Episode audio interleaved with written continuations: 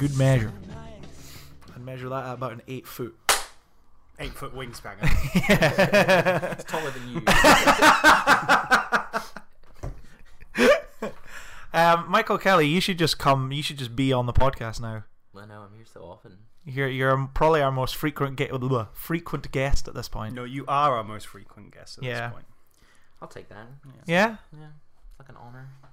I'm like, so happy to be here. You just pull up a chair every Thursday. Commit a whole night of your life. Yeah. Yeah. That's the thing is we can't afford another.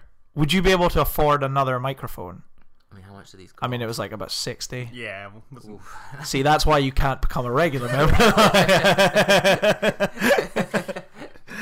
I was rubbing shoulders. Rubbing elbows? I've rubbed my leg against some celebrities over the weekend. Against their will. Did you rub more legs? There was loads of leg rubbing going on. I went to London this week, and I had the honour, the privilege, of seeing Jeff Goldblum's jazz band perform live in London. Saying it in a way where, as if I'm telling you, you know. I've heard this. Jeff Goldblum has a jazz band? But the people audience, and Danny hasn't heard it either, so, you know, telling the story of him. So, went to the show, and it was like half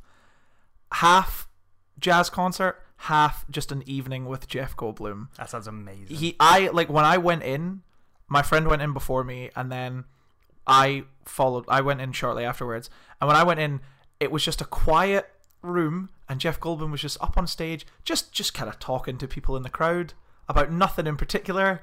At one point, when halfway through the show, so there was an interval. The band went for an interval, but he didn't. Once again, he just stayed to just have a chat. I went to the bathroom, and when I came back, everyone was just singing Christmas carols with Jeff Goldblum. It was a very, very bizarre night. So two amazing things happened. First one, there was a running gag throughout the show where his band manager kept bringing him bits of paper with like questions that he wanted to ask the audience. It was a lot of stuff to do with Cockney rhyming slang. Like he was like, oh, wouldn't it be funny if Jeff Goldblum tries to understand Cockney rhyming slang? And so he did a few of those, and he kept handing them out.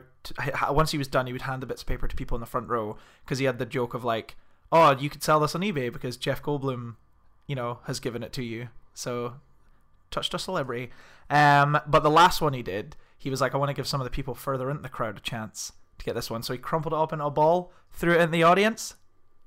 Guess who caught it? The tallest man in the room? This boy. The tallest man in the room. Caught it one-handed. I was pretty proud of my catch. Jeff Goldblum, he looked right at me. Shot me the finger guns. That's amazing. And I died. Yeah. Also, this happened on your birthday. This happened on my birthday as well, yeah. Which was pretty amazing. And then there was another girl there whose birthday it was also, apparently, and she was trying to tell Jeff Goldblum about it, and I was like, not before me, you fucking bitch. like we knew it was each other's birthday. I'm like, if you get to him first, you ought to tell him. You tell him that it's my birthday too. Include me in this. But neither of us made it, so it didn't matter. So after the show, we ended up going to this really fancy bar, and we were drinking there for quite a while, and as we were getting ready to wrap up, saw the drummer walk in. The drummer from the band. Okay. He's walking in. He's kind of just going about. He's just kind of hanging out. Just drop my pen. Saw the little pause break. Fill the air, Danny. It's fine. We're back. That was how I was filling the air. So he's kind of wandering about. We can see like some of the other band are outside as well. And so the drummer comes towards us, and I was like, not gonna let this opportunity pass. So I was like, hey man, we were at your show tonight, bloody loved it, so great. And he's like, oh, thanks very much guys. He was from California, like very strong accent, and he was like, oh, thanks very much guys, that's so amazing, where'd you guys come from? And we're like, Scotland. And he's like, oh, Scotland, that's crazy, you guys came all the way from Scotland. I think he thinks Britain is like America, and that it takes about 7,000 days to get from one place to another. He doesn't know that it took me 45 minutes on a plane to get to London. But he was like, oh, that's amazing. And then he just casually just pulls up a chair next to us. He just joined you? And he just joins us. And we're like, I guess we're hanging out with the drummer from the Jeff Goldblum band now. And about 10 minutes into that, the band manager comes in to say something to the drummer, and the drummer's just like, oh, I want you to meet these two guys. They came all the way from Scotland to see the show. And the manager's like, oh, that's awesome. Also sits down. So then we're just hanging out with Jeff Goldblum's band manager and Jeff Goldblum's drummer. And it went on for like half an hour. And, you know, in person, felt like I was very calm, cool, collected. In my head, I was like, ah! So it was pretty amazing. And at one point, he was like, I stood up. And he was like, oh, wow. Oh, you're crazy tall. Look how tall this guy is. How tall are you? And I was like, oh, I'm 6'6". He's like, oh, I think that's just a little bit taller than Jeff. And I was like, oh, you just call him Jeff? That's crazy. Get him out. What magical combination of words do I have to say to get Jeff Goldblum here? He's so near. There was no combination of words. We didn't get to hang out with this story was not building up to, and then we hung out with Jeff Goldblum. Like, and now we're going to get brunch on Tuesday. Here he comes. Hi, Jeff, come in. Do you really think we would fill our guest spot with Michael Kelly and Jeff Goldblum was coming? I see how it is.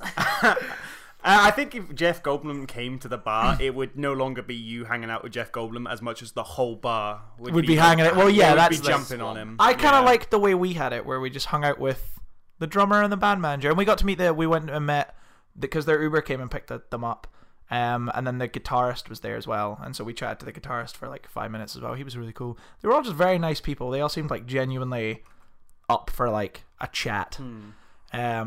And up for meeting people. Having the attention for once. Yeah, maybe. Because we were like, oh, we were like, you guys were on the Graham Norton show the other night, and they're like, yeah, that was pretty cool, and I'm like, that's pretty cool.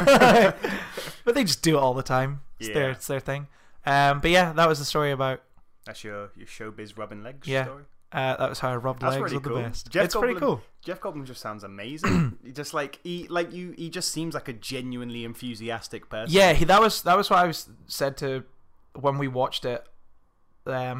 He seems genuinely to be like impressed by the people in his band, and like when audience members say things to him and stuff, he seems genuinely interested in it. It's not just like a bit, but. The thing I was talking to with my friend was like, I can't imagine Jeff Goldblum. Like, how does he act when he's just on his own?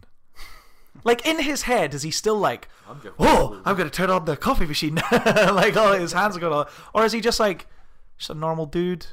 Like, I can't imagine Jeff Goldblum just, you know. I don't know. I read this thing about him that was like, it was a compilation of loads of different quotes from people who've hung out with him. Mm-hmm. And every one of them was just like bizarre and weird and. Who's never just normal. Yeah. Just like, but that's what I mean. Thing. It's like I can't imagine even, like, what he's like on his own. Can you imagine what he's like if his wife's not put the peanut butter lid back on and he's just annoyed? He's like, I would imagine that she would walk in the room and he'd have been in the kitchen for 20 minutes with his hands on his chin like that, like staring at the peanut butter, and he's like, I'm wondering why, and I've been trying to add it up in my head, and I'm wondering why this has happened. And imagine how bad you would feel disappointing. Disappointing Jeff Goldblum is going to be his next jazz album.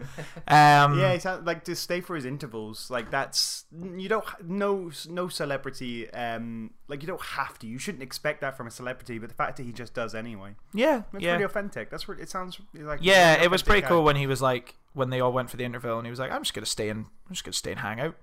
Hope that's okay with everyone. But then I felt back. So I was like, I do really need to pee though. Yeah. But I don't want to miss. This quality Goldblum time, but I really did have to pee. And then, like I said, I walked back in and everyone was singing Christmas carols, and I was like, he had a bit where I can't remember how it came up, but during the show, he started asking people about their national anthems, and so like people were singing because I think he wanted to know the English national anthem or something like that, and then. He was like, "Oh, if people know their national anthems, could you like sing them?" And so people were putting up their hands, just singing national anthems. It was a bit weird, but when I was talking to the drummer and the manager, I was like, "Oh, I really wanted to stick my hand up for the national anthem bit, but I thought it might cause some tension because our national anthem very anti-English, and we're in a room full of English people, so it might not have gone down so well." But I don't even know the Scottish national anthem. Flower of Scotland. Is that the Send them anthem? Homeward to think again, mate. Oh, I didn't know that. Yeah. Written by Nicola Sturgeon. Alex Salmon. He was my MP. He was my MP as well. Oh, good for you. I said it first, but oh, so he's from Aberdeen. Yeah, he's an Aberdeen boy. We had a letter from him when he was our MP. Yeah, I won't bore you of why, but like it was bizarre. Like you're just because it was. Have a politics no, we don't need to. The debate and Danny there of like, well, I mean, if they want to hear it, like. But like it's weird because he was an MP as well as trying to sort out Scottish independence. I tried to deal with all this. Yeah, really was first minister at this time. Yeah, like for some trades you're a first minister and an MP at the same time, which seems like a lot of work. Yeah, couldn't just let someone else be the MP. I want it all, and then still be the first minister. It's a multitasker, isn't he? Just like. I have no segue. That's like Orson Welles. He was a... Well, I mean... He was a man of many hats. He certainly was. He wore many of them. Several hats. Sometimes at once. Outside the box thinker. Danny, you want to do the usual thing that you do, and then we'll talk about the movie what we're going to talk about today. What's up, people of Peopleton? Welcome to Second Opinion Movie Podcast. I'm your host, Danny. With me, Scott Morrison, and also Michael Kelly. Yeah, we actually recorded this podcast back in 1994, but I've only just got around to editing it now with the help of Netflix. I'm learning to walk.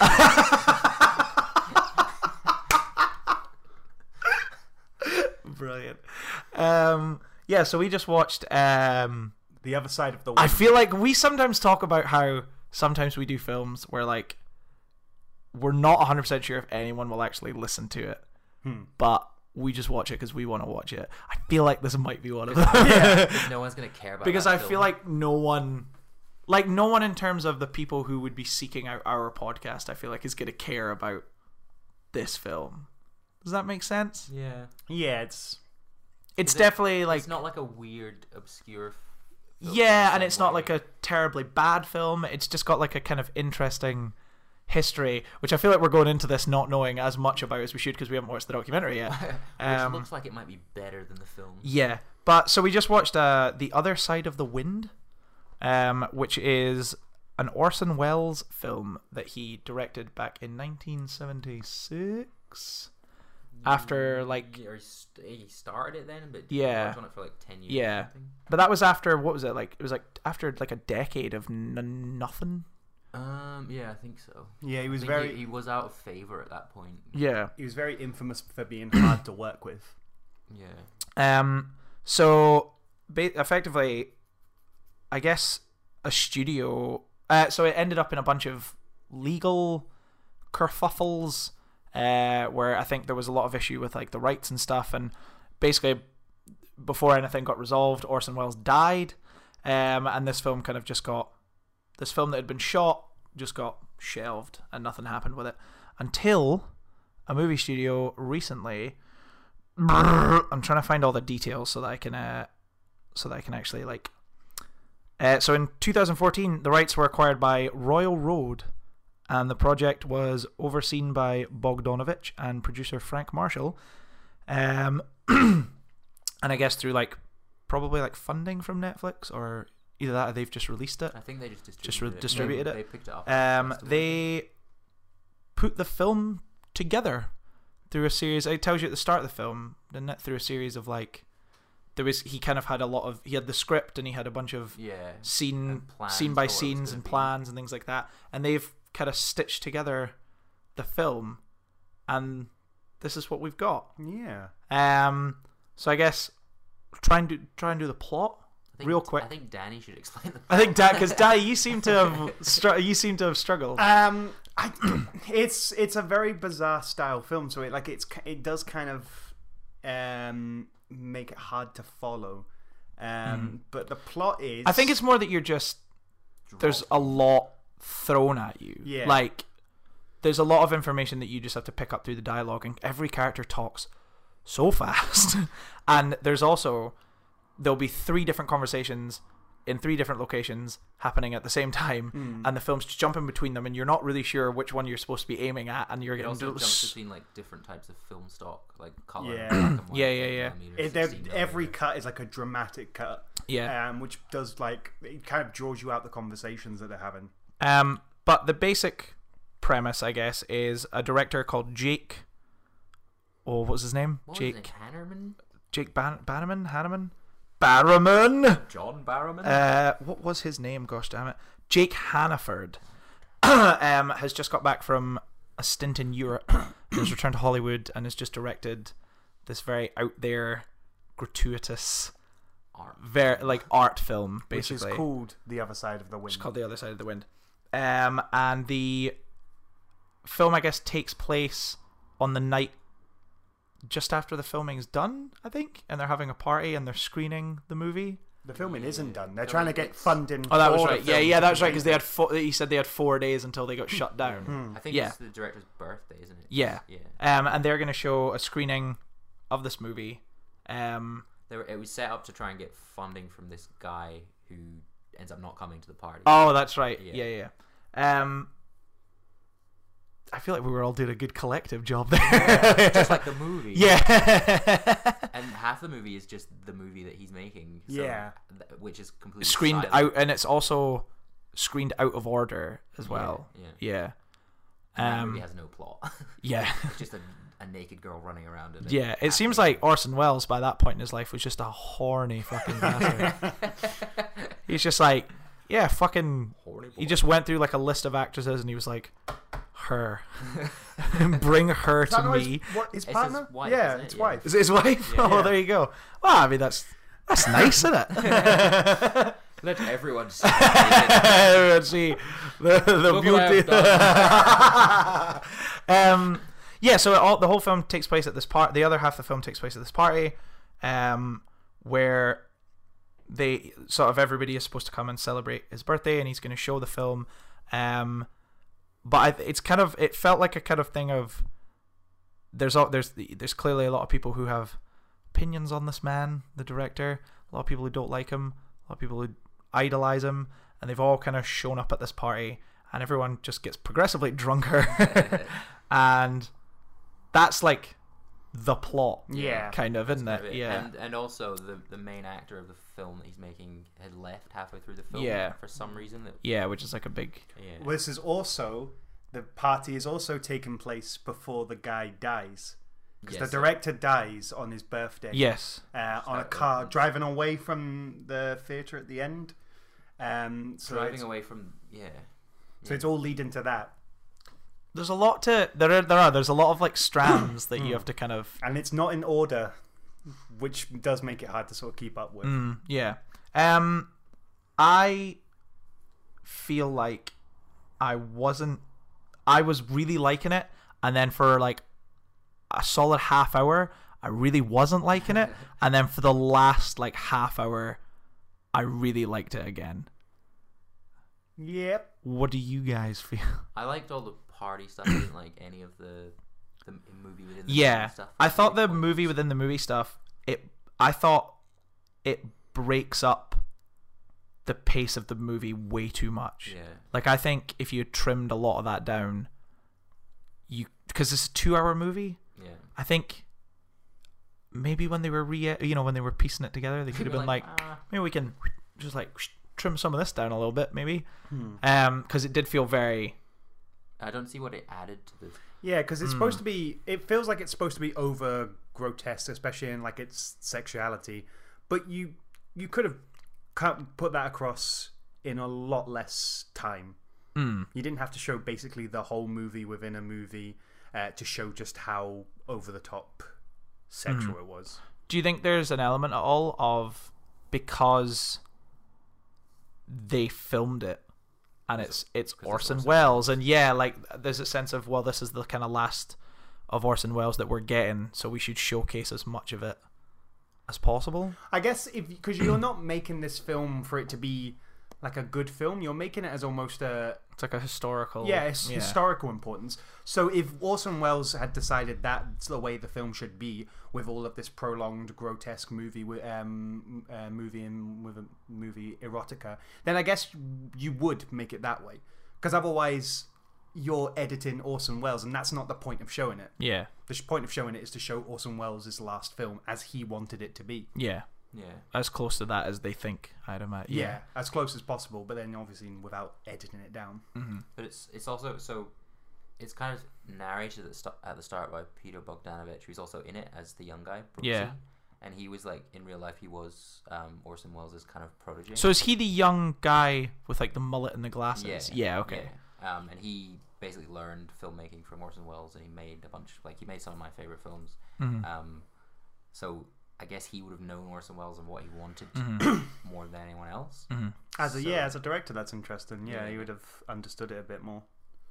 But then there's also a chance that with it being so long, Orson Welles might have watched it, the final edit, and then like, wanted that out. Yeah, cut that out. Yeah, that's true. And so that would be a bit tricky to decide what you specifically want.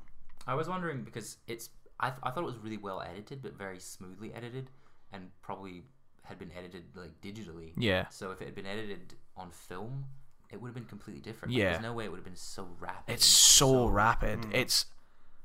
It, like I said, sometimes I just didn't know what I was supposed to be aiming at in terms of like, where's my attention meant to be? Like I'm having to focus on three different conversations at once, all with information that is relevant in some way. You know what I mean? And it doesn't like set up anything, any kind of geography. Like there's a conversation between two people, and then suddenly there's a third person there, and it's like, where did you come from? Yeah, there's quite close-ups. Everything's almost everything's a close-up, so you don't really get a sense of where you are in every scene. It's like they piece it together. It's kind of interesting because the movie within the movie is incomplete, and then obviously this movie's incomplete because he died before they could finish it.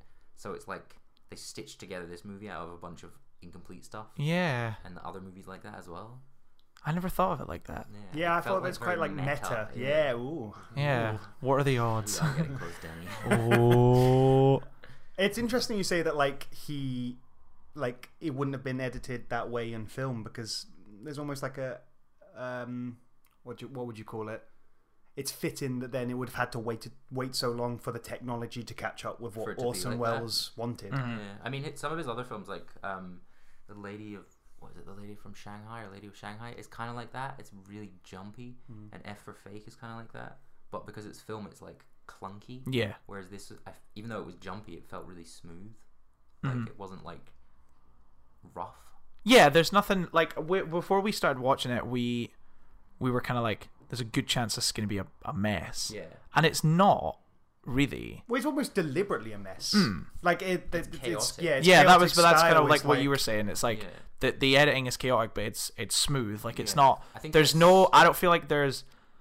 I don't get the sense that it's a film that's been waiting on a shelf for 30-40 years. Like there's not at all big holes in it. Yeah. Like I didn't get a sense of that at all. It felt quite modern at times, and I thought like one of the interesting things about it was like it is just kind of looking into this time capsule of, because it was just, it's set in the present day when it was made, so it's just this little time capsule into late 1970 because they make a little joke about like Ronald Reagan and stuff, and the president, and you're like, at the time these things would have been topical.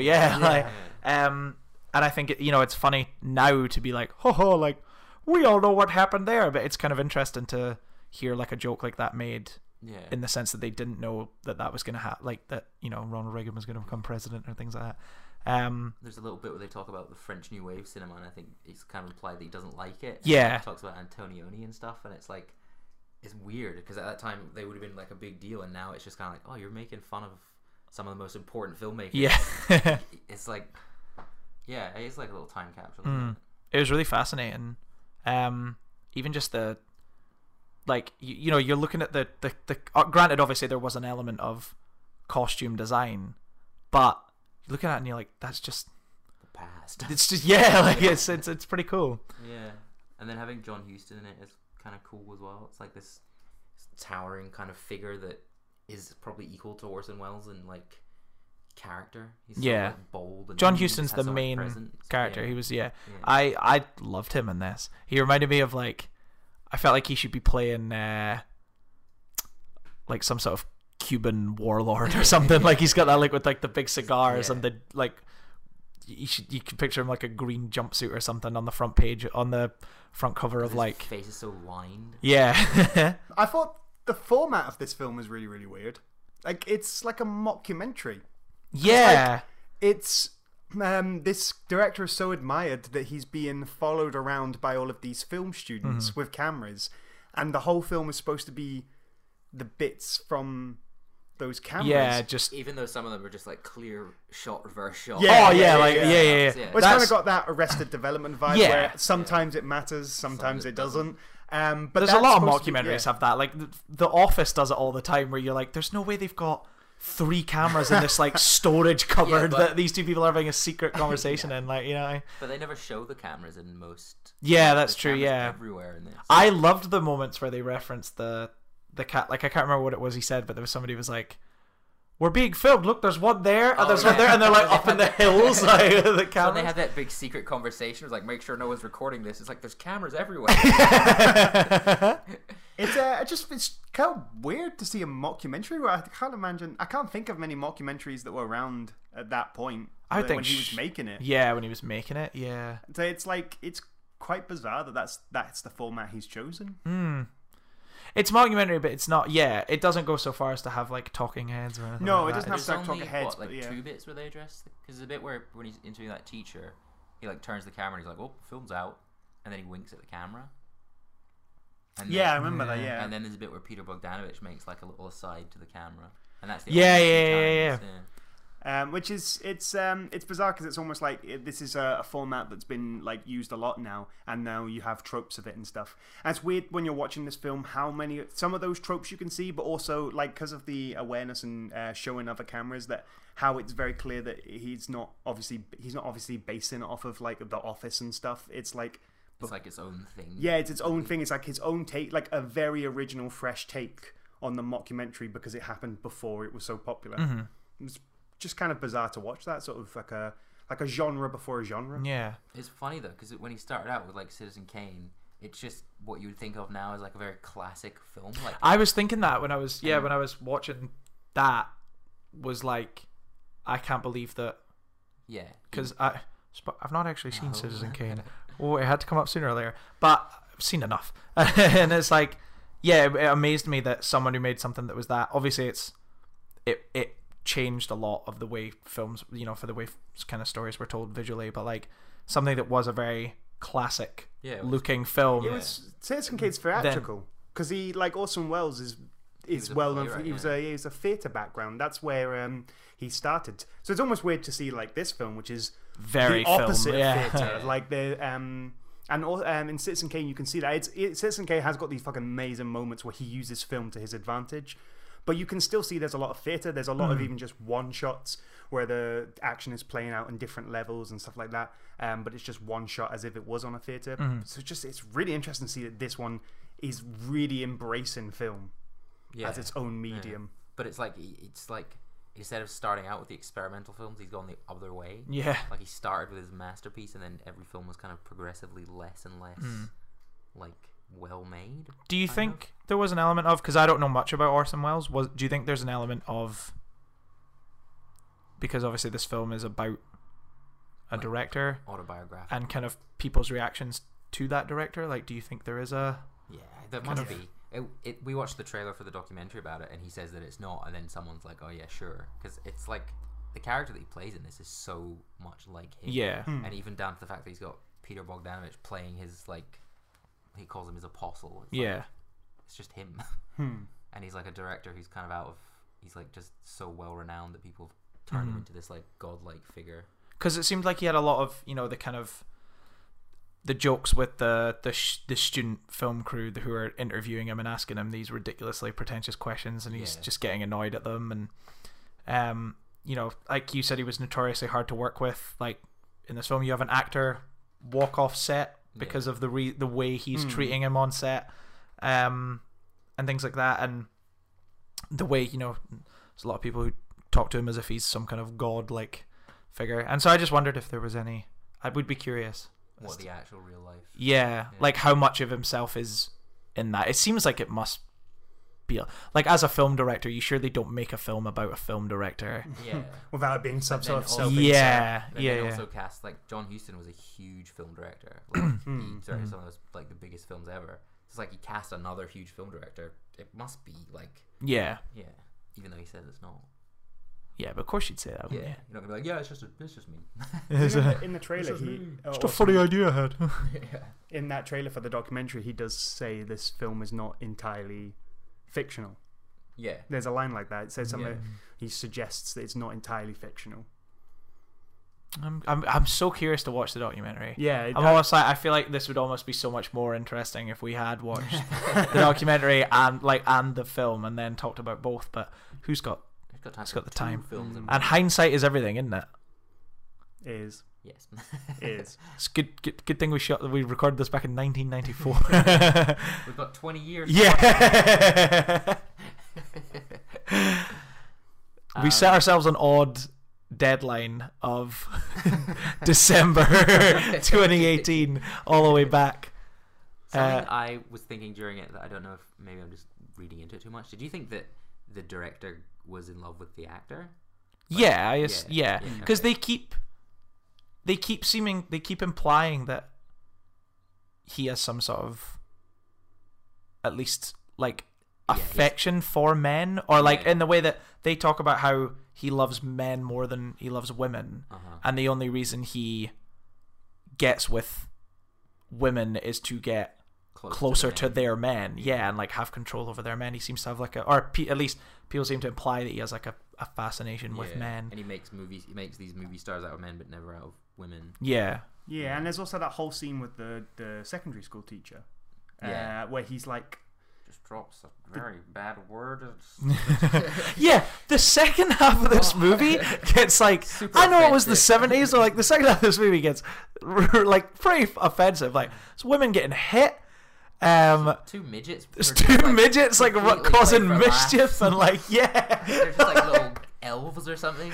There's like so many. There's like a racist Italian joke. Yeah, there's a racist Italian joke. It's like he does like the spicy meatball thing and stuff. I was like, man, the last half hour of this film just like a. And there's also the scene during the film where the reason the actor runs off is because he's like making fun of the fact that he can't like get up for the actress. So I assume the actor is gay as well. Yeah, I would assume so. Yeah, that makes sense. Yeah. So it's like because the actor is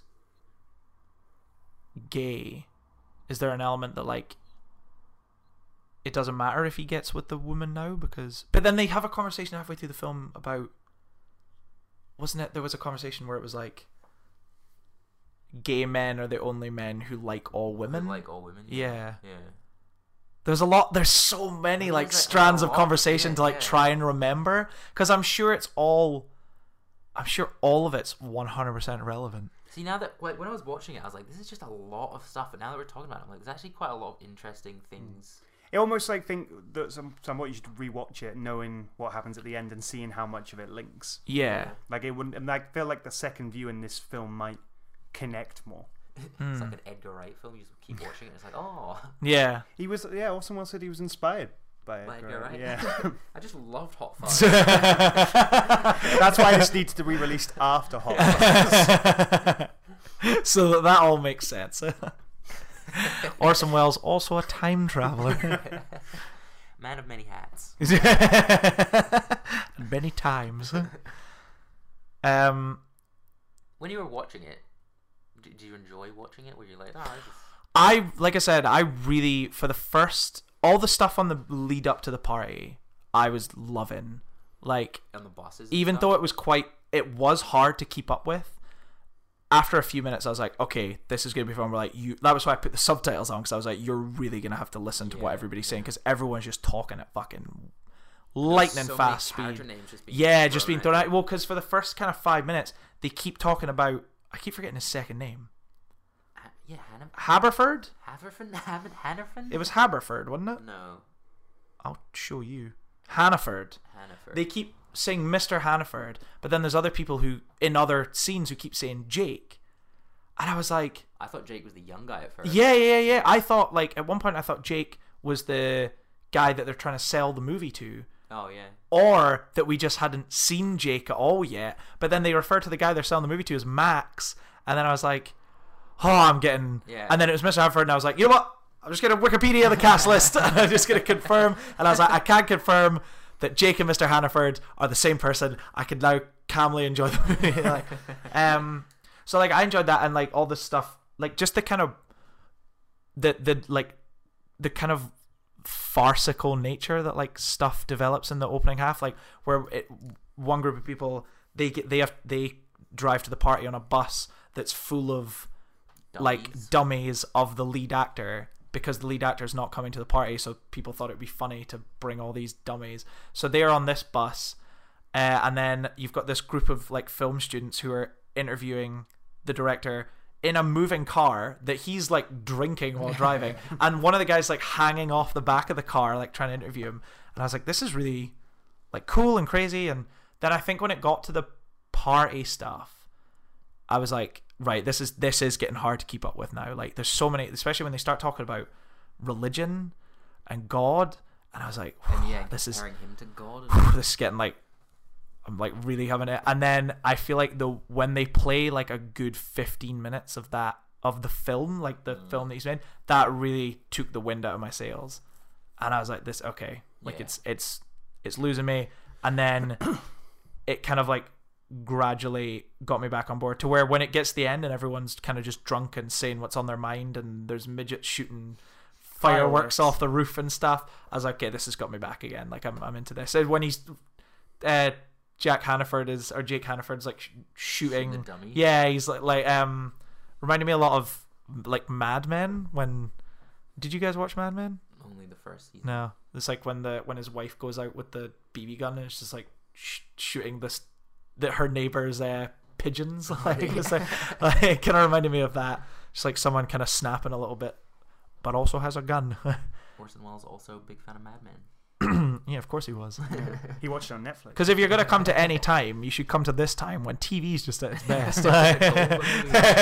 If you want to know what the '60s were really like, come to that. Watch a TV show about the '60s. Did you enjoy watching it? I think I had basically the same process. I just, it's really, really cool. It's just that sort of conversation style that he goes for is hard to keep up with for 2 hours. And I think you do get halfway through the film, you get a bit fatigued by trying to keep up with everybody speaking at each other in different scenes, in different ways, in different shades of color. That's it. It's literally just a thing of you. I think there's just an element of you just have to be turned on for the whole 2 hours. Like there is no breathing room, really. It doesn't slow aside down. From maybe that kind of 15 minute, where you could just walk out and come back, and you would miss nothing. There's probably some like interesting subtext to that we're just not getting. I'm sure there is. But in terms of a film, a viewer's watching, point of view, I did find that bit when we paused it when you went to the bathroom. I was like, 40 minutes still to go, but then that ended up kind of being, I thought, like the best 40 minutes of the film. So so it was good. It was good, kind of like, because I was really worried that we were going to come away from it and be very negative. So it was kind of good when we got to the end of it, and I was like, I actually feel really positive about that movie. Did you enjoy it, Danny? I did enjoy it. All right. Well, so can we get that on the Netflix reviews? Like, I did enjoy it. ... Danny Jones' second opinion. Our first ever. It wouldn't be on the DVD, would it? It'll be released on. It'll be on. Do they have that quotes on Netflix? Yeah, they're probably on the trailers. Tell you what, I'm getting bloody sick of with Netflix. Let's have a little side thingy. When you finish a movie, right, and the credits go up into the corner. Credits come up, and then it's like you have like 20 seconds to stop the next thing from playing, like the next trailer or something. And it's like, can you not just give me 2 fucking minutes to just kind of like take in the experience I've just had before you're already trying to just shove the next thing in my face? Like, just let that like wash over me, and just cut. It will go to the credits, and it will just happen instantly. Yeah, fuck. You just ruined. Yeah, that's it. It's like that's it. The impact of the end of the film is totally ruined. Like we finished Buster Scruggs the other day, and it's just like you don't get a second for the ending to kind of wash over you. It's just immediate. Entirely different thing as well. Yeah, I can't even remember what it was for. But it was like nothing to... You're not even in the remote realms of a Coen Brothers film, was it trying to then? It's like a sort of Fahrenheit 451 of just trying to cram the next thing. Don't think for 2 seconds! Yeah, you know, that is kind of it, next bit of entertainment's coming, we promise you. It's like, don't you gotta keep the next distraction, let's move it along. Think about the inevitability of death. Yeah. Well, you can watch Altered Carbon instead. You can have... You can live forever through Altered Carbon. Yeah. I hate it. I'm really getting sick of it. And is especially there an since to turn it off? I don't think there is. So. They wouldn't Netflix allow that because they want you options, they want you like... It's even like when you log in, you're just like, I'm going to go back to the last thing I watched. You have to scroll all the way down. Yeah. It's like, why is it not always in the same place? But it amazes me. They've gotten so bad. We're just bashing Netflix now. They've gotten so bad at showcasing, like, the new stuff that's out. Like, there's so much stuff that... Like, The Outlaw King, I had to, like, search for that. Like, go in to the search thing and type it in. Because it didn't come up on the homepage on the day it came out. Yeah. And this is meant to be, like, one of their huge, big-budget films of the year that they're pushing. And, like, they just don't seem to give a fuck. Like, I didn't even know that Daredevil Season 3 was out. Is it? Yeah. Like, it's been out for weeks. I had no idea. Yeah. And no idea. Like, it just... Because it's just in amongst this sea of other shit. Yeah. Have you heard about their controversy about tailoring posters? What's that? Well, there's this... It was specifically this film, which I watched earlier this year. It wasn't that great. What was it? It was had Kelsey Grammer and... Oh, I know what one you're on about. I can't remember what it's called now. Like Father or something like that. Yeah. You watched that? Does that not have the Kristen Bell in it? Yeah. Yes. Is it good? It was okay. It was very sort of generic, middle of the road. Yeah, that's why I didn't watch it. Well, I like Kristen Bell and I like Kelsey Grammer. I like generic, middle of the road things. I do. I don't like this thing. This is too experimental and good. I need it to be slightly more average. But it was. I liked both the main people in it, so I was like, "That's I'd really like to see it. Maybe it'll turn out to be good." It was alright. It was just middle of the road. But there's this whole thing about when it comes up on your Netflix, that it gives you like a picture to advertise it. And there was this thing where if you were black, it was more likely to come up with the two supporting black characters in the picture who have very little screen time. So it's kind of profiling, like it, which I always thought, because sometimes when you look through the Netflix catalog, the image that comes up to promote that film, you're like, that's a very random image. It doesn't seem to be like, it's not one of like the main character or the main setting. It seems to be some sort of obscure thing. It could be like if you watch three movies that have like an actor in it, and then you're scrolling, you'll start to see his face on all the posters, because if he's in those films, they'll push that towards you. Just push that guy. This guy really loves Channing Tatum, so we'll just put Channing Tatum everywhere. In G.I. Joe 2. Yeah. Raising it for 2 seconds. So it's the algorithm, man. Yeah, it's like you're very much being manipulated. Yeah. It's creepy. Facebook already does that. Do we need Netflix? I think it's become such a, like, the whole death of the video store, like Blockbuster and stuff, is such a shame, I think, because like Netflix and stuff, in terms of their, like what we were just talking about, in terms of the stuff they want you to watch, they just want you, it's like, you like this thing, you'll definitely like this probably very similar thing with these same actors and stuff, and you're just constantly getting pushed the same shit, and it's like you're missing a whole world of movies and TV shows, or most movies that are out there, because like when I used to work at Blockbuster, shameful plug, I went down with that ship. When plug of a company that doesn't exist. I know. I was thinking that it was a bad choice of words. Just still reaping in those royalties somehow. When I used to work there, like we used to have like a group of regulars that would come in, and you kind of knew, in like generally what they were into. But like you knew how far you could like push it and be like, well, I'd recommend like this thing or like some weird shit. Yeah, like some weird shit. Yeah, and it's like I think it's a curtained room in the back. I think it's a shame because like we see a lot of stuff because we're interested in films in that capacity. Yeah, like we seek stuff out. But like for like just the casual viewer, you're just gonna end up just watching the same fucking bullshit like all the time, and it's so boring. Yeah. Like I don't know. There's so much. Film can be such like there's a wonderful world out there of all different bloody flavors. Yeah.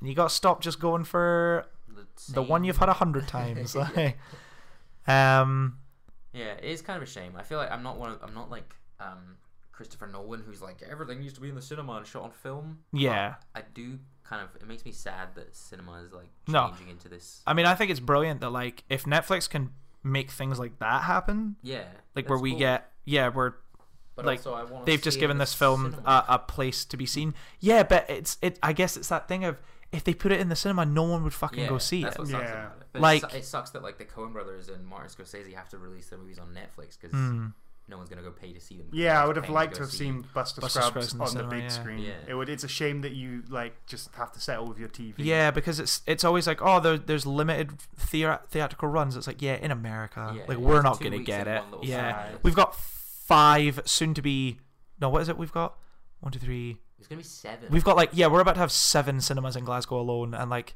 not one of them could show like a couple of screens of Buster Scruggs, or if they decide to show a film that you want to see they show it at like 2 in the afternoon and yeah you can't see them. That's been a big frustration recently. So annoying, definitely. It is irritating. We got the Outlaw, we got a few screens of the Outlaw King because it's Scottish. I think we had there was a 5-day run of that at the GFT and stuff, but it is weird to think that watching the new Coen Brothers movie, it was still great because you're watching a Coen Brothers movie regardless, but it was weird that it wasn't an event. You just watched it. It's almost like a Coen Brothers film you'd missed from earlier. Did you know the Buster Scruggs film they did 10 years ago? You should watch it. It's definitely going to watch it. Yeah, it's on Netflix. So let's have a little. Let's have a little look at it. It's not as it's not as grand as you're used to sort of directors like that releasing. Yeah, even when Hail Caesar came out, I remember it was kind of a big deal. Yeah, premiered. I think it was on at Edinburgh Film Festival, and then it was we're going to see a Coen Brothers film, and we all there was a huge group of us went to see it because we were all buzzing. Yeah, and now it's just let's watch this. We watched it hungover. Yeah, as I stayed in Danny's sofa that night, and we just watched it. Hungover in his living room on last Friday morning, and I watched this. I never do this because it's an anthology thing. I watched 3 of them and I was really tired, so I went to sleep and then finished the next day. I watched that. That's fine. There's there's not. They're not too connected. Yeah, no. I read this really because I watched that. I really liked it, but I was I'm not smart enough to really understand what is it all about. Mm-hmm. And I read a really interesting breakdown of it that it's all just about different kind of interpretations of death and mortality, which is why I really I was gonna say are we doing Buster Scruggs now? Have we just moved on? Am I gonna have to put / Buster Scruggs Bad of Buster Scruggs? I because of that I kind of gathered that was what it was, and because of that I really didn't like the last one because I thought it was way too on the nose, because they pretty much outright say we're on a carriage that's taking you to the afterlife. And if you don't get it, then there's a stairway with white light at the top. Oh, yeah, hallelujah. And I really hated that was the last one because it I still loved the film, but that I really didn't like that one, and it really left a bad taste where I was did I actually enjoy that as much as I think I did? And then I've thought about it a lot since then, and I do, but I really just. I feel either that one should have been earlier or that one shouldn't have been in it at all. I don't think. I feel it was probably the worst of them all. Yeah. But the thing that I read was about how, so in the first one, you've got this happy-go-lucky guy and he's just murdering people, and you're that's fine because he's happy, he's singing and he's dancing, and it's there's a morality of death because he's the hero. It's fine. And then the last one, it's just a bunch of different people arguing about different kind of moralities around death, and even though the story of that's kind of on the nose, it's they're going to the afterlife, whatever, what they're talking about is kind of interesting.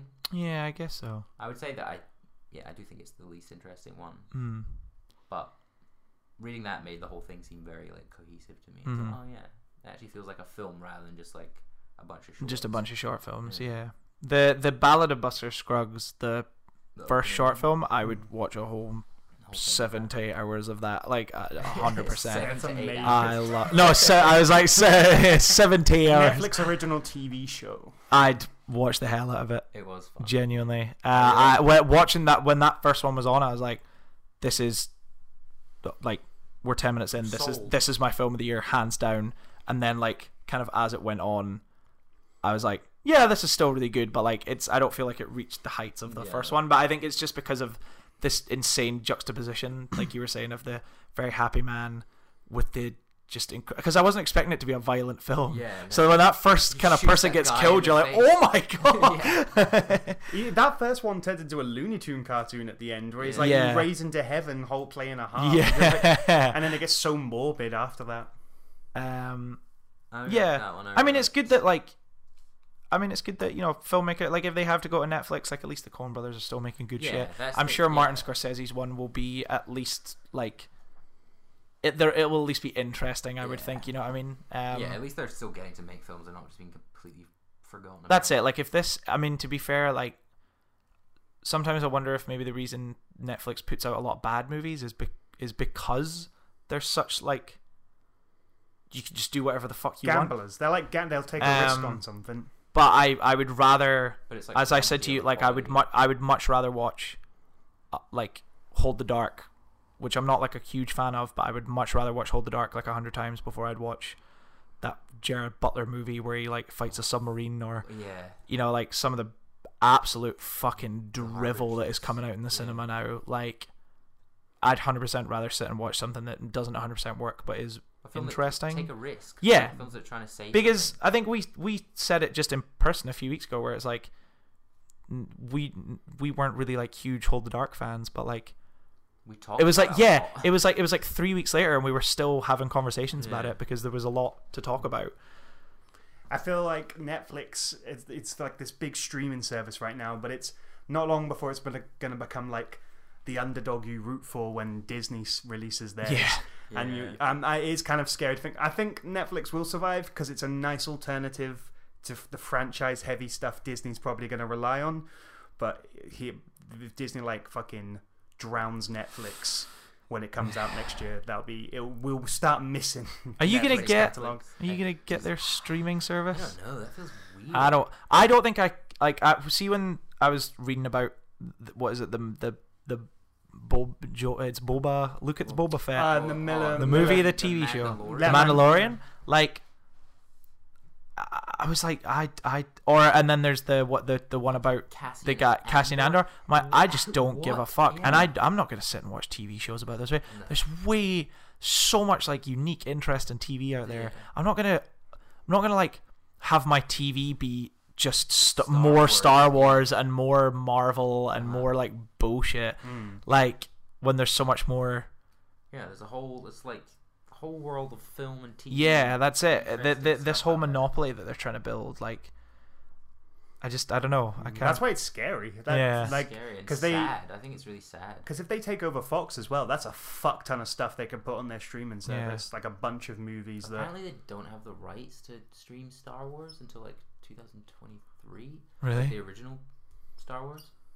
Do you think that's when they're gonna drop these? I just want the best thing that would come of this shit is if they just fucking find a way to put the original versions out, like the OG. Yeah, just put those out I can actually watch Star Wars and not Star Wars, but it's got like a ton of extra shit. Can't be that hard because there are DVDs with the original. Yeah, but they're like shitty, like letterbox ports that means, and stuff. Yeah, it means really it can't be hard for Disney to be able to just release the original. I have no idea. Anyway, we really moved off of talking about The Other Side of the Wind. Did anyone have anything else they wanted to say about it? I'm glad it exists. So am I. Like, it's really interesting, and I'm really looking forward to the documentary. Yeah, same. I'm really fascinated. Well, I feel like part of me wants to rewatch the documentary and then give it a little bit of time and then try and like watch the movie again and see how I feel about it. Yeah, like how I feel about it. Talking about it has made me like it a lot. Yeah, I like it, but this happens a lot, I think, because when we watched True Stories, the David Byrne film, and we kind of after the film was done, we were like, yeah, that was cool. And once we were done talking about it on the podcast, we were both like buzzing about it. The True Stories has that same thing where it's like it almost feels a bit random when you're watching it. Yeah. And then as you're sitting talking about it, you're starting to piece it together. And you're like, oh, hang on a second. They knew what they were doing. They had a clue or two. Let's take a bloody step back here for just a mo. Yeah. I'm glad we watched it, and I hope someone out there is listening. But I guess we'll just wrap up there. Yeah. If you want to get in touch with us, you can get us at Second Opinion, that's second with a 2, on Twitter or Facebook. I feel like I almost have to call this episode something that isn't just the film title, because we've talked about the film Orson Welles and Netflix. The second half, like, Orson will be back because he's Orson Welles, man of many hats. Too many hats. Let's call it Too Many Hats. Too Many Cooks. Too Many Hats, 1976. People will get it. Cool. Thanks, Michael, for coming on again. It's always a pleasure. Just bloody, you can just come on whenever. I mean, you pretty much did for this one. You were just like, "Can I join?" I just pointed at myself. We knew what was happening. Cool. Next week's Christmas episode. Well, not next week. The next episode will be the Christmas episode. I guess next week. 1994. Is next week? Is it the Christmas episode? The next episode? Are you positive about that? I'm pretty sure. All right. This. Yeah. Should be Christmas. I suppose. Yeah. Oh yeah, I guess, yeah. I've said the word yeah a lot. Yeah, 20th of December. I'm so surprised I might have been right. We have 0 ideas for Christmas, so we'll figure it out. We'll have one idea by the time we're next recording. Yes. Guaranteed. Oh, I did have an idea that I pitched to you. Yes. But I don't know about it. We'll think about it. Anyway, enjoy your fucking... Eat your minstrels or whatever it is we say. Bye. Enjoy JK Simmons. Bye.